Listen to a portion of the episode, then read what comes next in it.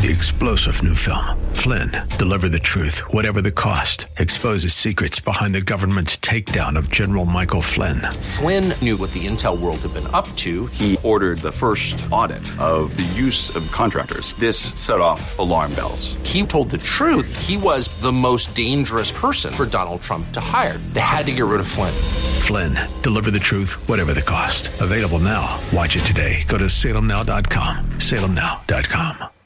Josh Pick is the Chief Investment Advisor with Aptus Wealth Management, a state registered investment advisory firm. This program is sponsored by Aptus Wealth Management. Exposure to ideas and financial vehicles discussed should not be considered investment advice or recommendation to buy or sell financial vehicle. This information should not be considered tax or legal advice. Individuals should consult with professionals to see if any ideas expressed would fit their specific situation. Past performance is not a guarantee of future results. Securities can fluctuate and when redeemed may be more or less than when originally invested. Welcome to the Aptus Retirement Blueprint Show with Josh Pick. Every week, Josh will teach you ways to help manage, risk, and protect your retirement income in the new economy. The primary focus at Aptus Wealth is to provide flexible planning strategies that can efficiently achieve your long term retirement goals. Besides every Saturday, you can also join Josh every Monday at 12:30 p.m. for Money Mondays with Bruce Hooley right here on 98.9 The Answer. And you can always find that recording at aptuswealth.com, which is Josh's website.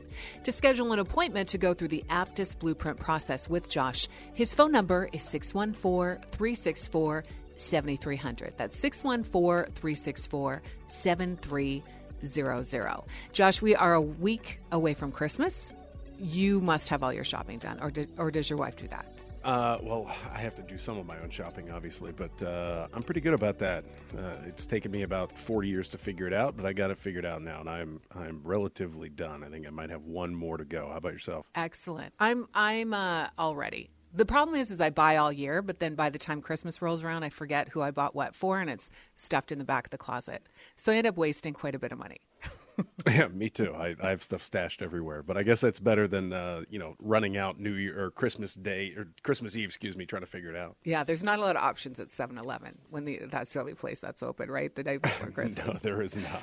All right, let's get into your retirement. Let's talk about postponing retirement. What are the best reasons to delay it? Well, there's some. I guess let's get into the the uh, kind of mental aspects of delaying retirement, and there's a lot of anecdotal evidence but it seems like that's being backed up by actual science here as of late uh, on the increased kind of cognitive function benefits of retiring later. And what I mean by that is, you know, we've all seen people who retire, they don't do much, and they seem to cognitively slip a little bit faster who, than people who stay busy. And for some people, staying busy is very, very easy. They have a lot of they have a lot of hobbies, things to keep their mind engaged. Um, so it's not an issue for them. But for others, sometimes their main form of interaction, their main form of mental challenge, their main form of just kind of staying as a part of the world is in fact their occupation. So, you know, there is a benefit to making sure you still stay intellectually engaged in something and delaying your retirement. So, again, one of those questions I ask everybody is what are you going to do when you retire? Because if you simply are just going to sit around, it's probably not the best thing for you. But, you know, financially, there's, there's some other benefits, obviously. Um, there's cash flow benefits. The longer you wait on Social Security, for example, we all know we've talked a lot about on this show. The longer you wait to file for Social Security, the more money every month you're going to get. Uh, simply stated, if let's say you look at age 66 and that's your full retirement age, if you wait until you're 70, you get 32% more per month, every month, for the rest of your life out of Social Security. That's a significant cash flow increase. And then if you think about just the longer that you wait to retire, uh, the longer, and I know this is kind of an abysmal way to look at it, but the, the shorter retirement you'll end up having. And we all know that inflation this year has been quite significant, and inflation in planning and retirement is also a significant challenge. And the shorter the duration of your retirement, well, the less of an impact inflation will have because you won't have as much time. That's a terrible way to look at it, but at the same time, it's it's a it's a reality. So, for a lot of people who have a lot of fears about, you know, am I going to have enough money to stay retired? Uh, what's going to happen with inflation, et cetera, all the challenges that you face if your retirement is looking like your financial retirement's looking like it's going to be pretty close. and I, I, I'm, I'm really on the line and I'm concerned about outliving my money, well, then simply waiting is a approach that buys you some more time. It buys you more growth in your investments. It buys you more cash flow. So I would say, you know, twofold, very easy to look at would be, you know, that making sure you remain mentally engaged and then putting less strain or risk on your retirement in the long run. Josh, let's say a person retires and then decides, yuck, I want to work. I don't like this retirement thing. I maybe lost their sense of purpose. How much does that affect their whole retirement and Social Security and all that kind of stuff? I see this all the time. And, and I think, you know, over time, this concept of retirement is going to kind of consistently change. The, the old ideology of I'm going to retire and sail off into the sunset and never do anything is being changed over the years. A lot of people feel trapped in their jobs. They want to get out. Uh, they don't like their job. They don't feel fulfilled. Uh, they want to get out, but they don't necessarily know what they want to do. They don't necessarily want to retire yet. They just know they don't want to keep on doing what they're doing, and hopefully they're in the financial position to be able to do that. Um, but like you said, oftentimes it happens almost it sneaks up on you. You, you think retirement's going to be great, but you find out it's not necessarily for you, at least not yet, and you go back to work, um, or you find something to do. You find something to fill your time. And, and clearly, from a financial perspective, adding money back into the equation is always a good thing. But you know, I think what you're really pointing to is uh, what does that look like? Is it challenging? As long as you've set yourself up financially, then you don't have to worry about your occupation paying your bills. So your occupation purely becomes a passion project. It becomes something that you enjoy. It becomes something that you want to do. You'd be surprised, and I hear it so many times from clients who have done this, how much better work is when they know they don't have to be there they don't feel trapped. They don't feel locked in. They feel like they're going there because they want to. And that becomes almost inherently more fulfilling. For those just joining us, this is the Aptus Retirement Blueprint Show with Josh Pick. I'm Diane Brennan. To schedule your own planning session and to learn new strategies to manage risk, call Josh at 614 364 7300. That's 614 364 7300. So, Josh, speaking about delaying retirement, what about the flip side? How often do people come to you thinking they will retire at a certain age only to learn that it might be much later? This is very, very common. Uh, I think, you know, particularly in maybe older generations, the concept of 65 and I'm done. Uh, that's just the number that we've had in our head. That's when Medicare starts to pay, so we have health insurance availability. Um, that's when a lot of old pension plans, which most most of us do not have now, but old pension plans used to kind of uh, benchmark off of this is your payment amount when you turn 65. So I've seen a lot of people have this idea in their head that when I turn 65, I'm retired. But it's an idea, it's a dream. It's not necessarily a goal. They haven't necessarily done the planning or the sitting down and crunching numbers to see if that's a realistic availability of a thing to do. Or am I just going to kind of pull the ripcord and hope for the best, keep my fingers crossed? And uh, oftentimes I've seen people go, Well, I'm 65, I'm going to retire. And then they retire to find that they weren't financially ready. Um, similarly, I'll oftentimes hear people say, "Well, I'm, you know, when I hit 50, I'm going to retire. I'm, I'm a saver and I'm saving aggressively, and I'm going to go into quote early retirement." Now, early retirement, albeit very possible for many, uh, particularly for disciplined savers, does have some challenges associated with it. Uh, think about the impact of inflation on a 40 year retirement. I mean, it's very possible that you could need twice as much or four times as much money by the time you die than you did when you started your retirement if you retired that young. So, is it possible? Absolutely. But what does it mean? We have to do even more planning. We have to do even more number crunching. We have to be even more specific and more diligent and disciplined. So, what I see so many times is the we don't call them dreams. People will talk about them like they have it all ironed out. I'm going to do it. This is exactly what I'm going to do. But when you start digging in, what have you done to make sure that that is what you're able to do? The wheels kind of fall off. They they really haven't. They just they said it enough times that it became doctrine in their mind. Uh, so I would caution people uh, ha- turn that dream into a goal.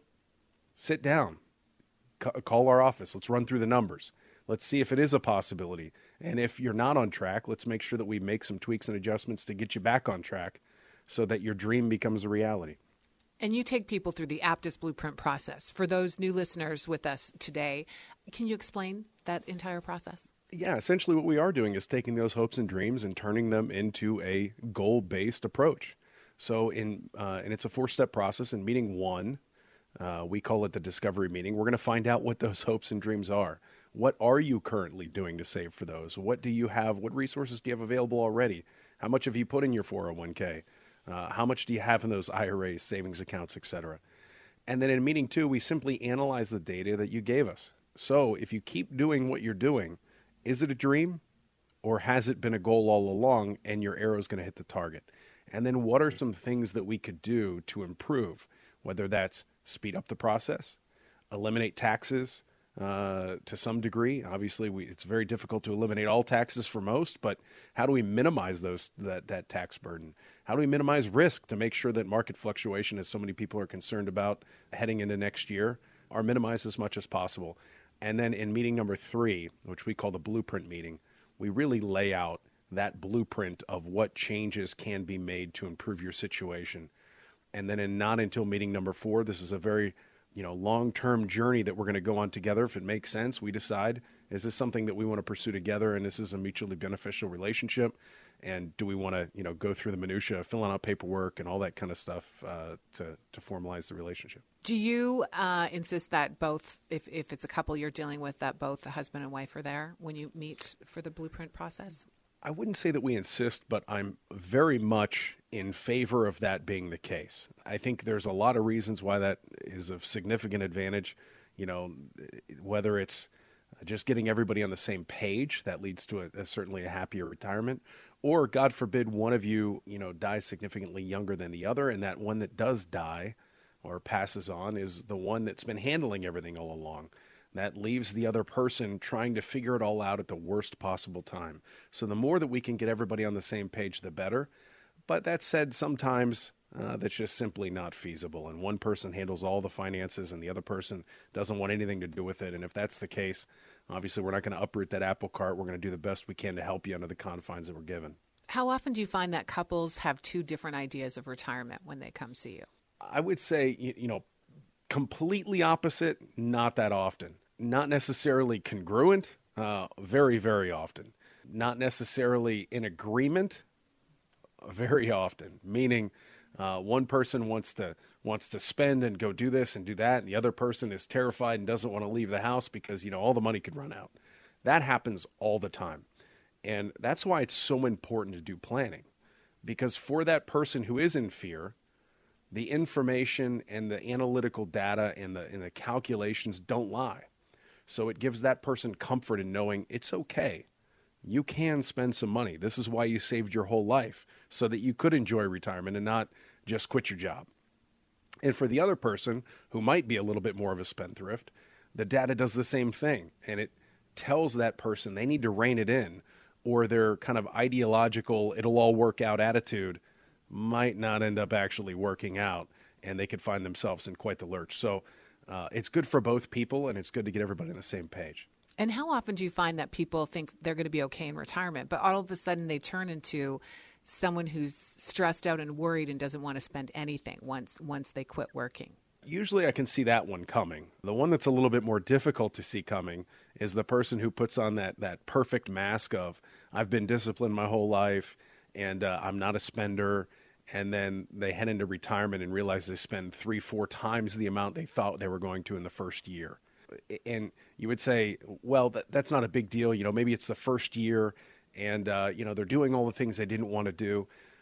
But if that goes on for too long without revisiting it, that one anomaly becomes a habit, and the habits are hard to break. If you're used to spending three or four times the amount that you had been in the past, it's very hard to rein it back in, and then that looks like a, a terrible retirement moving forward. Almost like I've never been on a budget before, and now you're you're you're restricting me to a budget. So that's why it's so important that we meet with clients, you know, to, at least twice a year to make sure that we're on track and we're not getting off the rails. Not just so we don't run out of money, but so we don't develop bad habits that make us feel like we're living too constricted, and it's because we just let it get away from us a little too long. To schedule an appointment to go through the Aptus Blueprint process, Josh's phone number is 614 364 7300. That's 614 364 7300. And you can join Josh as he talks retirement with Bruce Hooley every Monday at 12:30 p.m. right here on 98.9 The Answer.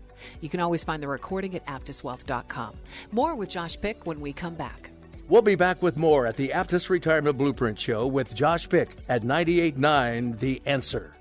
To create a successful retirement plan in today's economy, it takes a customized, solutions based approach. At Aptus Wealth Management, founder Josh Pick calls it the Aptus Blueprint, and it's focused on managing risk instead of chasing returns. If you're working with another advisor or simply want a second opinion, put his team to work for you. To schedule a complimentary consultation to learn more about the Aptus Blueprint process, contact Josh at 614 364 7300 or visit aptuswealth.com. There is no cost or obligation, but space is limited. To start your plan, call 614 364 7300 or visit aptuswealth.com. Thanks for listening to the Aptus Retirement Blueprint radio show with Josh Pick. To schedule your complimentary customized planning session, give Josh a call at 614 364 7300. That's 614 364 7300. Welcome back to the Aptus Retirement Blueprint Show with Josh Pick. To schedule your own planning session and to learn new strategies to manage risk, give Josh a call. His phone number is 614 364 7300. That's 614 364 7300. Josh, Social Security is an integral piece of many retirement plans. Do you find that people often overestimate or underestimate just how much they get? Well, it certainly is an integral part of uh, retirement plans, and for most people, you know, Social Security oftentimes adds up to, you know, sometimes the lion's share of people's retirement. But for almost everybody, it's at least at minimum significant. And I think you know, Social Security is probably one of the most misunderstood income streams that we get. And by misunderstood, I mean there's so much kind of uh, ad hoc, anecdotal answers out there that I hear all the time. You know, well, this uh, my buddy at work told me I should do this, and this is what I'm going to do. Or Social Security is going to run out of money, so you might as well collect it whenever. Or I had heard this is the way all Social Security conversations tend to start. And I don't necessarily blame clients for that.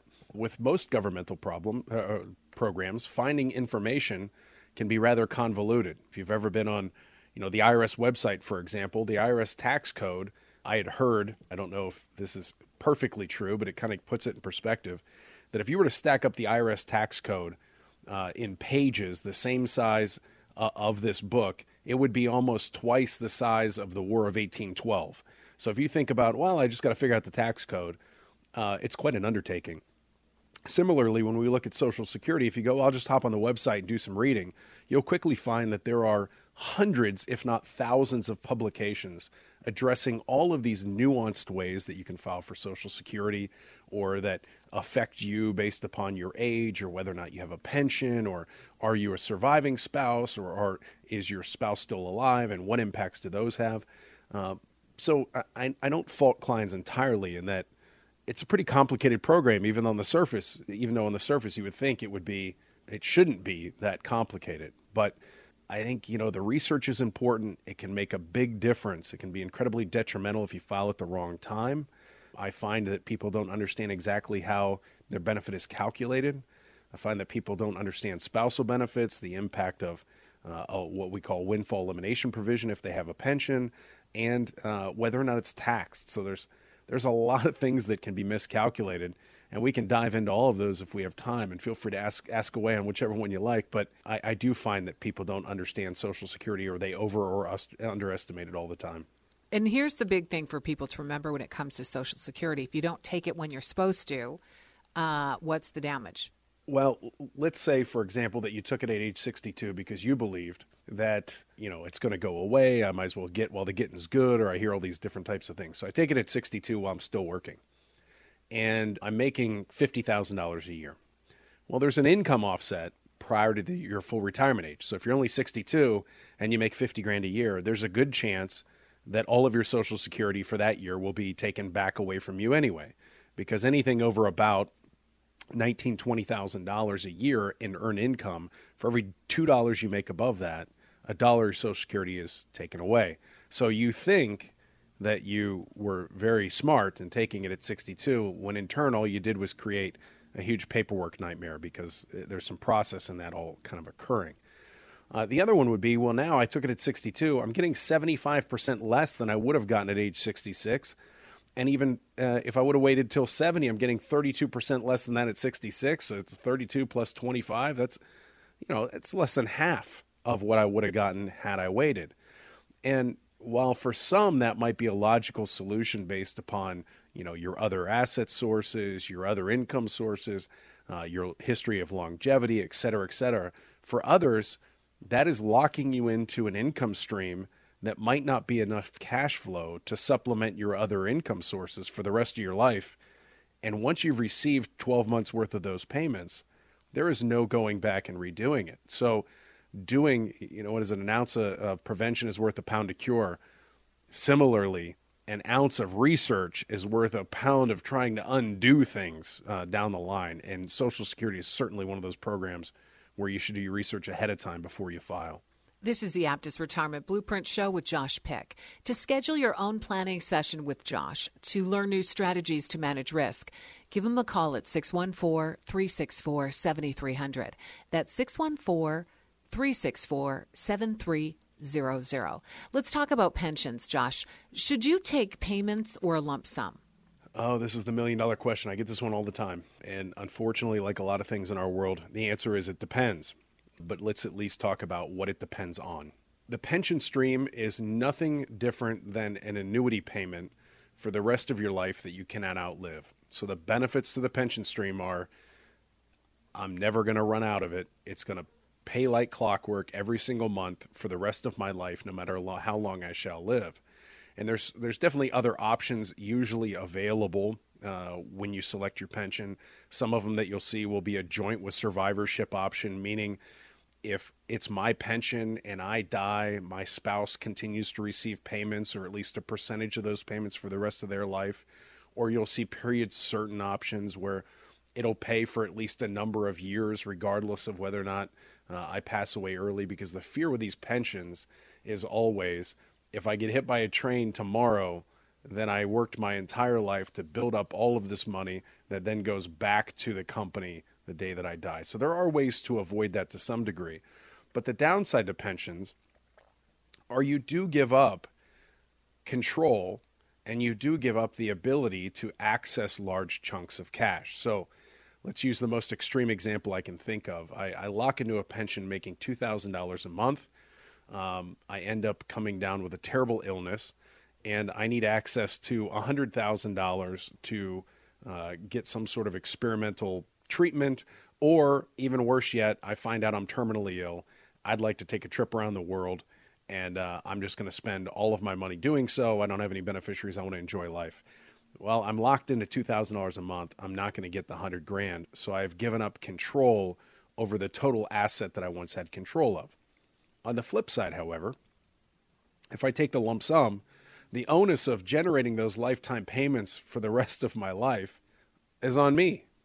I have to manage those investments, and I can certainly screw it up.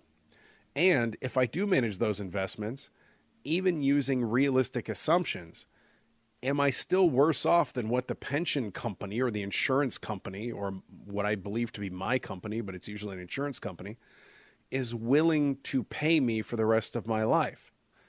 And then what does my longevity look like?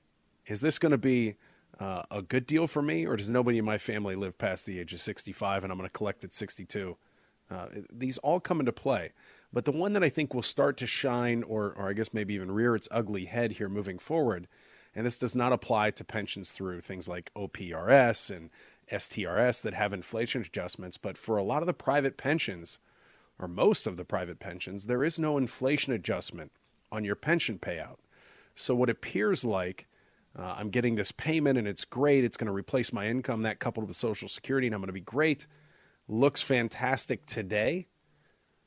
Fast forward 20 years from now, and it might be not even remotely close to what you need to live off of because inflation has eroded the purchasing power.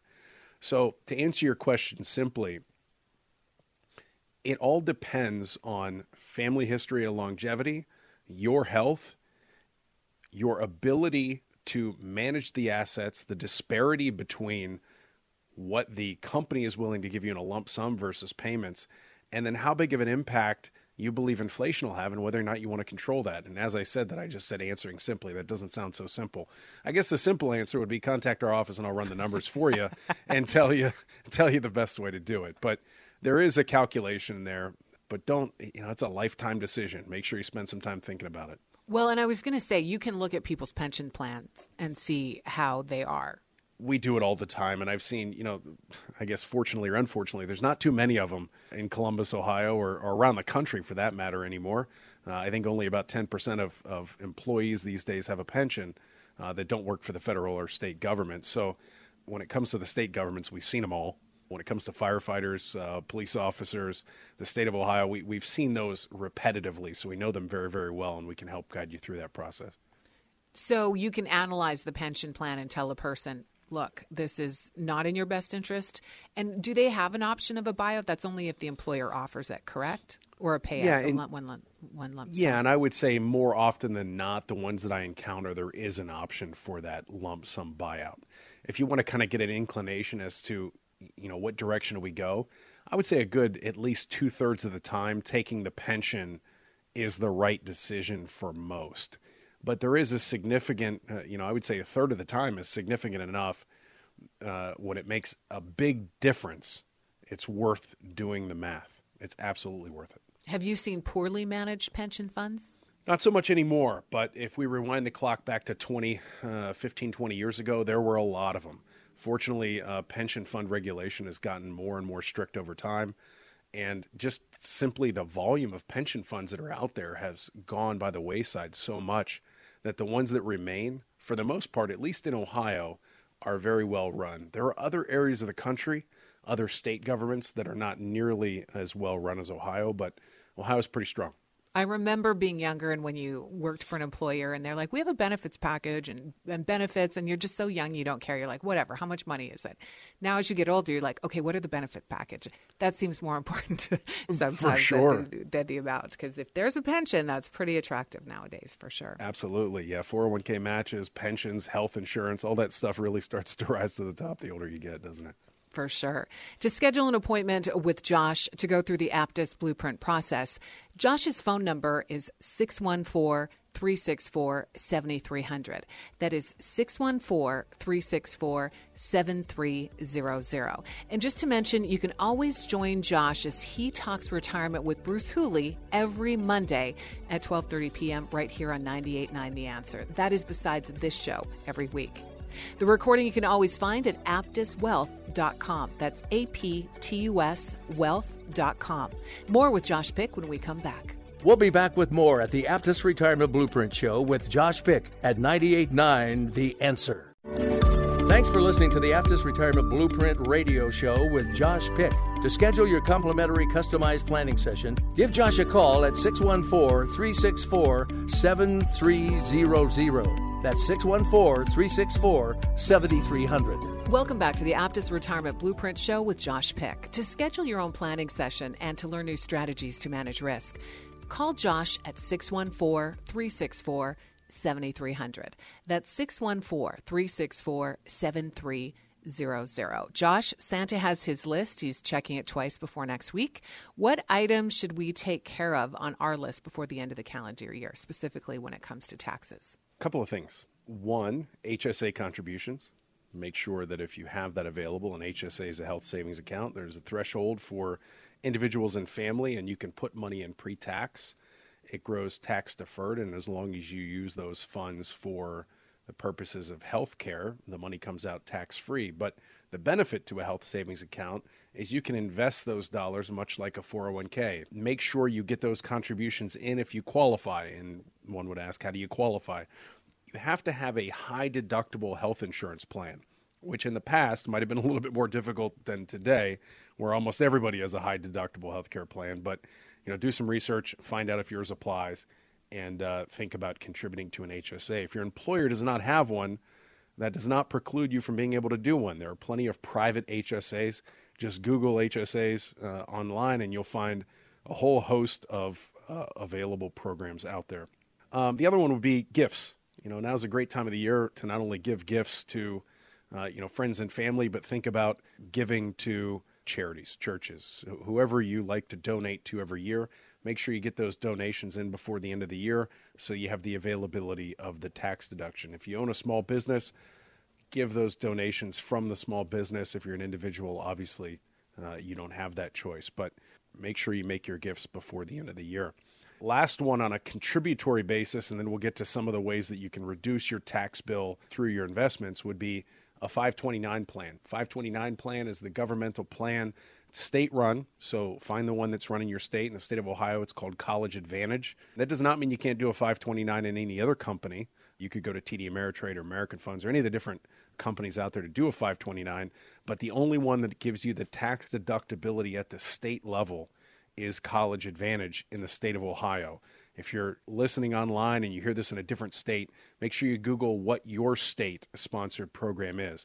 But 529 plans, just like HSAs, you put in money, it grows tax deferred. You don't get the tax benefit of the contribution up front at the federal level, but at the state level you do. So it does reduce your state tax burden. You put money in, it grows tax deferred, and as long as those funds are used for the purposes of higher education, then the money comes out tax free, and you do get to invest that any way you choose. One thing to note there: if you have multiple children, or you're gifting to grandkids, uh, or you know you're you're gifting to whomever, maybe you have a, a friend that just had a child, and you go, "This this kid's going to get a thousand and one gifts. What can I give them that would be more beneficial than a, than maybe an, another onesie or a, another toy? Uh, you can make a 529 contribution for anybody and still get the state income tax deduction, and then that money is assigned to them. You are the owner of that money, they are the beneficiary. So, in the event that they decide they don't want to go to college, you can either give them the money or you could reassign the beneficiary to somebody else who does go to college. That could be you or anybody else. So, one of the benefits of the 529 is you still very much control those dollars. You are not giving them away. And what if you decide the kid's a brat, I want the money back, period? Then you just have to pay taxes on that money. It's your money. Yeah, you there's there's obviously some hurdles to get through to get it out of there in the way of taxes and potential uh, penalties because you're not using it for higher education, but nevertheless, you are control, in control of those dollars. So you can reassign them to somebody else or just pull the ripcord and say, thanks, but no thanks. You don't get this money. Lastly, and this is one that's drastically overlooked and, and obviously more difficult as most people invest in mutual funds. But if you invest in separately managed accounts, or you have a stock portfolio, or an ETF portfolio for that matter, looking at what we call tax harvesting is, is uh, is something that can become very valuable and it's something that you need to do before the end of the year. And the concept of tax harvesting is just this. Let's say you had a great year in one stock position, but you'd love to lower that position because it's just grown so much that it's too much of your portfolio or whatever the reason might be. You just want to lower the position that you have in that in that stock. And then you have this other stock that quite frankly has been kind of a dog. And you don't necessarily want to keep that one either. But that one is you know been a loss. You've you've lost money on that one.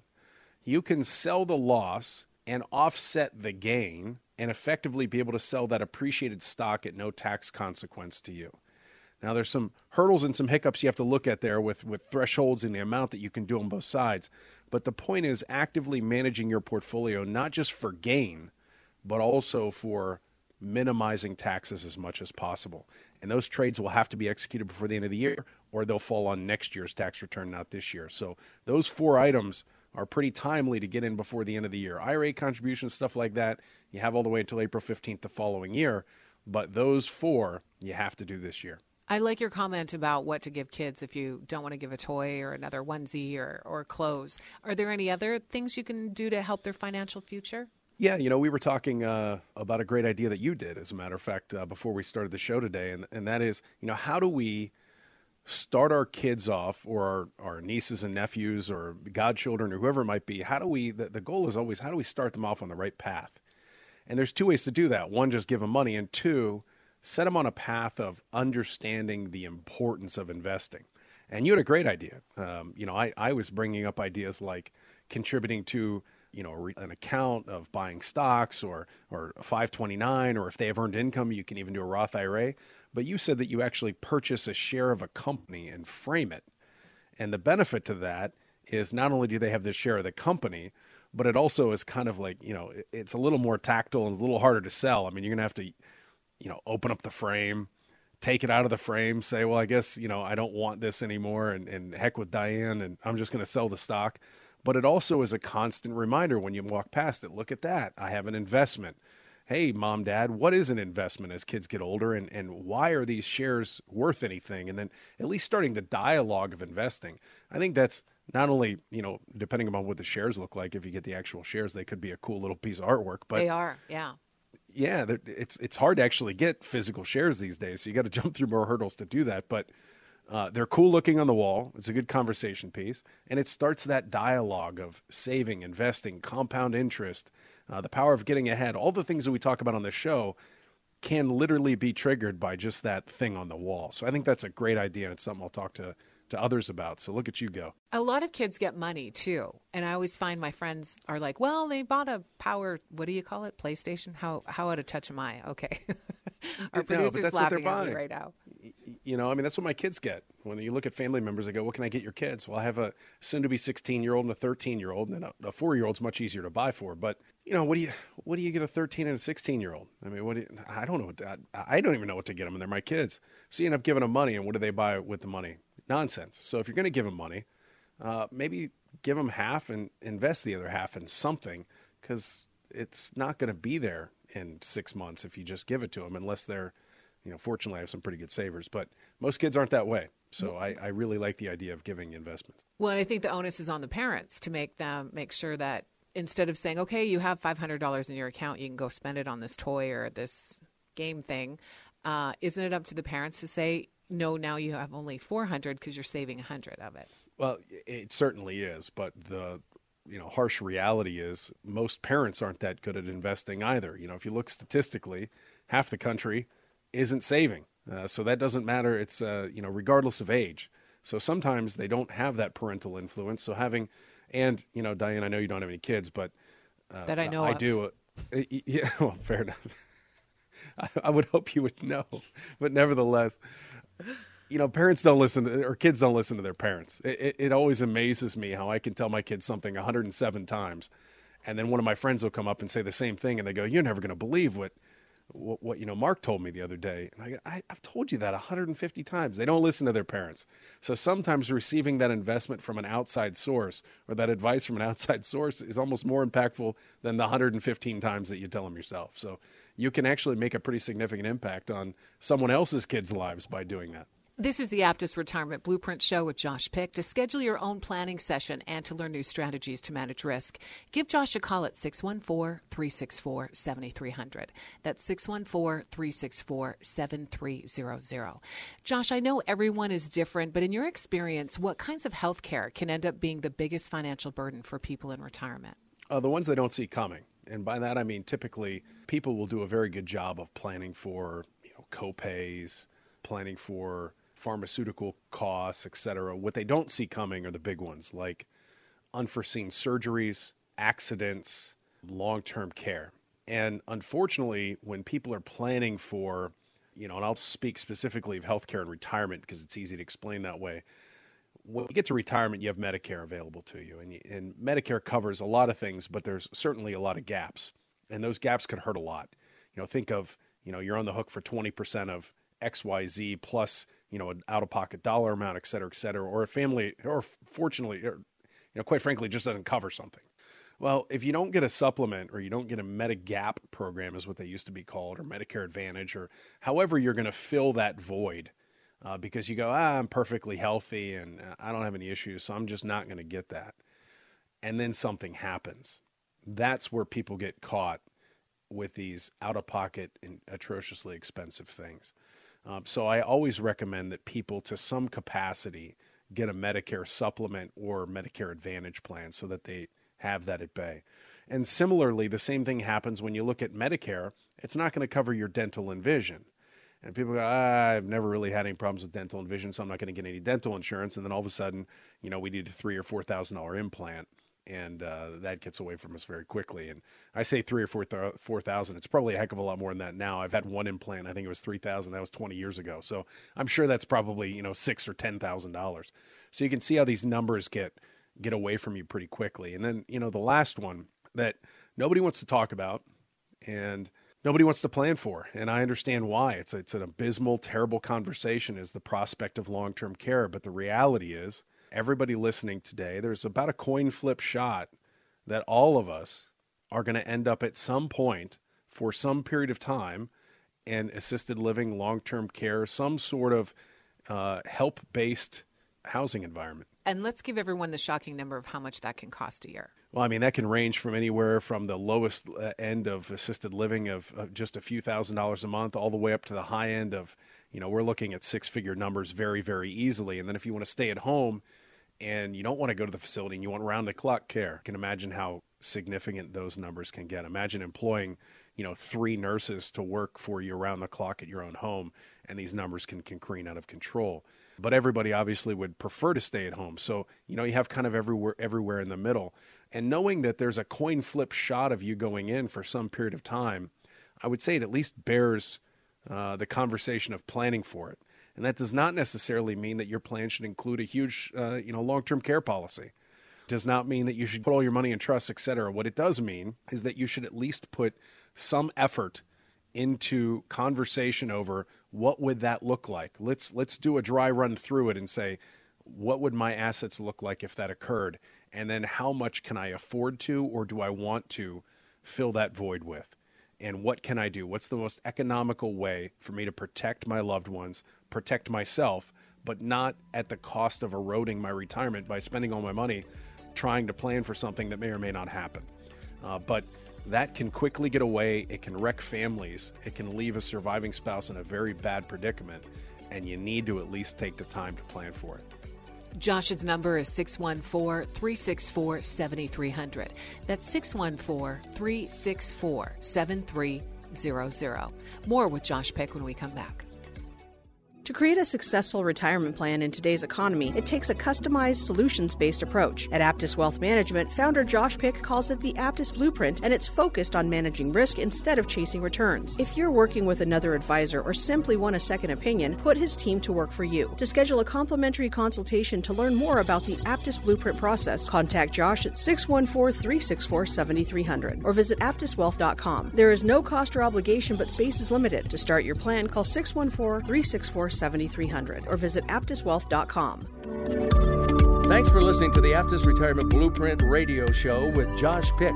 To schedule your complimentary customized planning session, give Josh a call at 614 364 7300. That's 614 364 7300. Welcome back to the Aptus Retirement Blueprint Show with Josh Pick. To schedule your own planning session and to learn new strategies to manage risk, Call Josh at 614 364 7300.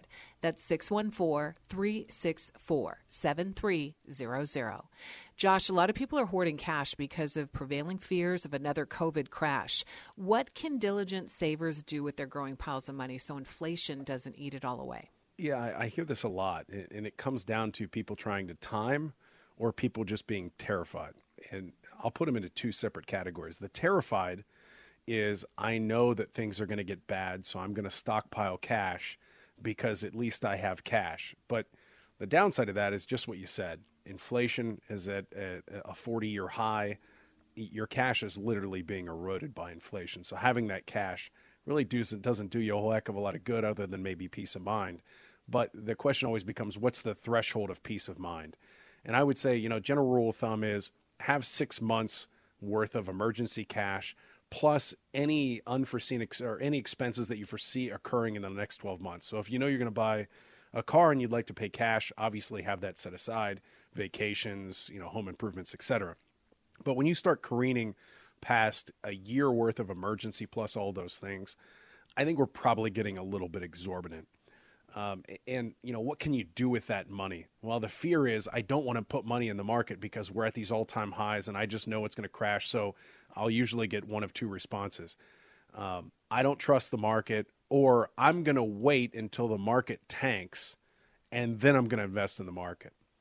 The problem is one, you probably won't pick that timing right. And two, I've been hearing that exact same thing for the last three or four years. Because remember, typically, every six to eight years, there's some sort of market correction. Well, the market's done nothing but going up for t- since 2009. So, since 2009, shy of the COVID bubble, of course, which was very short lived, since 2009, and we're entering into 2022, which now we're at 13 years later, the market's done nothing but go up. So, you've sacrificed over the last four years, uh, depending upon how invested, maybe even doubling your money over the last four years. So, that ideology of I'm going to wait certainly hasn't served you well. So there's a couple things we can do depending upon your tolerance of risk and the amount of time that you have available. Uh, number one would be once you have that 12 months worth of reserves and all of your future expenditures covered, at least in the immediate future, pay down your debt with it. If you don't feel comfortable going into the market, let's at least improve your situation. You're earning essentially nothing with your money in a savings account. Your debt position is certainly costing you something, so let's lower your debt position. Whether that's pay down your home, or I'm assuming that at this point, if you have that much cash, you don't have credit card debt, maybe it's pay off a car. Let's get your monthly income requirement as low as possible with that money. Secondly, would be um, unless you have some very specific goal, meaning I am going to buy investment real estate over the next two years and I am building up this cash position. Unless you have a specific investment plan, I'm going to start a business with this money and I'm still $10,000 short. If you don't have a plan, dollar cost average and invest into the market. And the retort to that that's going to be, why would I do that? What if, what if I put it in now and the market goes down? I hate to break the news to you, but the market's going to go down for the remainder of your life, probably several times. Time in the market in the long run is your best idea. It is your best plan. It is proven to be the best strategy in the long run. So, for anything over the amounts that we've talked about, once you've paid down your debt, start dollar cost averaging into the market. Pick good investments and just know that it's long term investments. If you're not comfortable with the market at all, then let's look at other investments that do not give you market exposure, but that are better than cash and are better long term investments that will serve your needs far better than just sitting and being eroded by inflation. So, again, don't save too much into a cash position and let it erode by inflation. Two, pay off debt and then come up with an actual plan rather than just living in fear and watching it go down the tubes to inflation. This is the Aptus Retirement Blueprint Show with Josh Pick. To schedule your own planning session and to learn new strategies to manage risk, give Josh a call at 614 364 7300. That's 614 364 7300. Josh, speaking of the dreaded I word, what are some previously time tested, trusted strategies that we can toss out the window with inflation roaring back? So the I word, inflation, you know, the, the old approach to retirement investing over the last, let's just say 40 years or so, has been as I get older and older, or closer and closer to retirement, I start to tear back the risk in my portfolio because I need to limit volatility. And by limit volatility, that means that I need to slow down the amount of bounciness uh, of my money in retirement by you know the fluctuation in the market because I recognize that I'm going to need to live off of this money. And if I'm pulling money out when the market's down 30%, that can have a catastrophic effect in the long run. But I also recognize that I have to have some of my money exposed to the market or I won't be able to battle the long term effects of inflation. And the way that people did that was as time went on, they took money out of the stock market and they started putting it in increasing percentages into the bond market. Now, the problem with the bond market is the bond is essentially debt. So when a company wants to borrow money to grow its it, its plans or whatever it's trying to fund, rather than going to the bank, they go to investors. And the benefit of going to investors is if they can't pay back the loan, well, then investors are out of money, but the bank isn't leaning that uh, you know, whether it's equipment or whatever. There's no lien on that loan. So it's a more adva- advantageous way to borrow money. And for investors, it's great because they get typically really good lenders to give them money at above bank rates. Uh, rather than putting it in like a CD or something like that, they're getting a better rate. The problem with that, though, is interest rates and bonds are inversely proportional. So as interest rates go down, bonds go up, which is great. And for the last 40 years, not only have interest rates been pretty significant, meaning if I owned a bond, maybe I was earning four or five or six percent, but as interest rates were falling, I was actually getting an appreciation on top of that out of my bonds. And there's many periods I can look at over the last 20 years where bonds actually outperform the stock market over certain periods of time. And I'm not talking about short periods of time. I'm talking about think of like from 2000 to 2019, for example. If you had money invested in bonds, you actually did better uh, than the S&P 500. However, the flip side is true. As interest rates go up, bonds go down. So let's think about where we are today. If you bought a bond today, you'd be earning very low interest because interest rates are so low. So let's say you bought a bond that's paying 2 or maybe 3%. If interest rates go up, you're actually going to you're going to earn even less than that. If interest rates stay the same, you're rewarded with 2 or 3%. Well, we just got done saying earlier in the show that inflation has been upwards of 6 7% over the last 12 months. So you're only earning maybe a third of what inflation is doing. So that approach of as I uh, get older and older and closer and closer to retirement, I'm going to put more and more money into bonds is kind of a losing approach. And the theory was as long as I do that and I pull out 4% or less, then I should be good for the remainder of my retirement. And the reality is that not only do we have an inflation challenge, but we have an interest rate challenge. So you asked me, uh, that was a long, you know, backstory on how do we uh, handle the inflation thing and what do we toss out the window? Well, that old 60 40, 60% stocks, 40% bonds, or insert whatever kind of old ideology there was, we have to throw that out the window. That's not probably going to work moving forward. We might get lucky, but you know, the tea leaves aren't pointing in that direction. So what can we do? We have to continue to invest in the market. However, we need to add stability. So we have to look at things that are going to add stability with higher ability to earn money than bonds. Think of things like insurance vehicles, deferred annuities, um, inflation protected securities as opposed to standard bonds. Um, thinking about maybe cryptocurrency and gold and currency alternatives. We have to build a better approach that will work in the low interest rate, high inflationary environment that it looks like we're going to be stuck in for a while. So I highly encourage everybody to contact our office and we'll walk you through a better approach that people have used in the past in situations like this, maybe with a little bit of splash of new things in it, but like cryptocurrency, which obviously didn't exist back in the 50s. But how did people in the 40s, 50s, and 60s survive the environment that looks like we're going to be entering into now in the 2020s?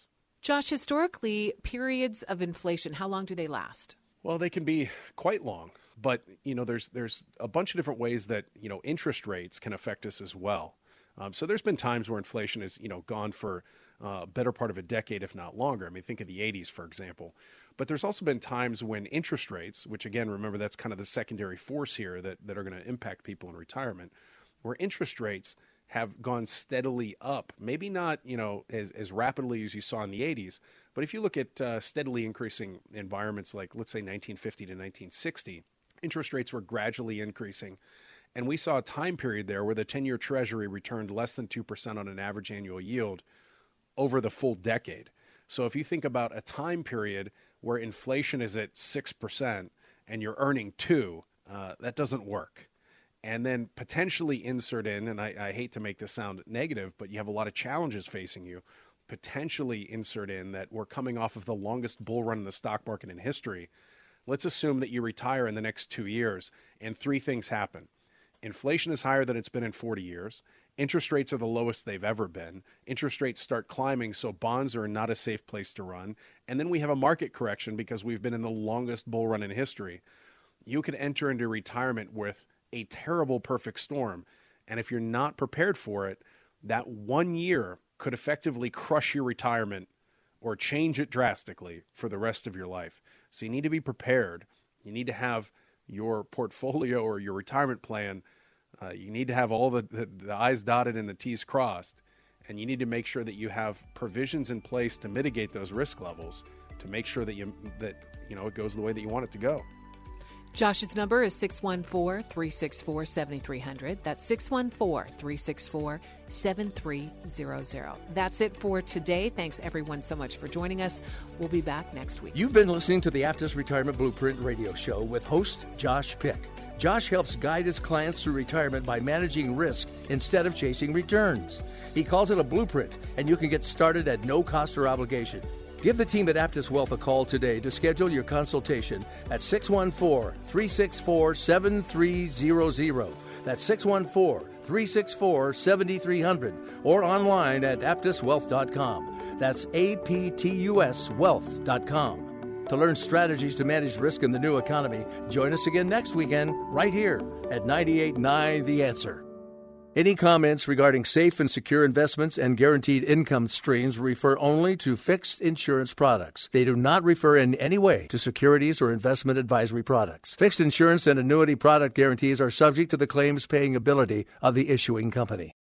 Three star general Michael J. Flynn, head of the Pentagon Intelligence Agency, knew all the government's dirty secrets. He was one of the most respected generals in the military. Flynn knew what the intel world had been up to. He understood its funding. He ordered the first audit of the use of contractors. This set off alarm bells. The explosive new documentary, Flynn, Deliver the Truth, Whatever the Cost, uncovers the facts behind this scandal. Flynn told the truth. He was the most dangerous person for Donald Trump to hire. I find out the worst enemy that I'm going to face in my life is right here in America. They took my assessment and they wanted me to change it. And I was like, I'm not changing it. They had to get rid of Flynn.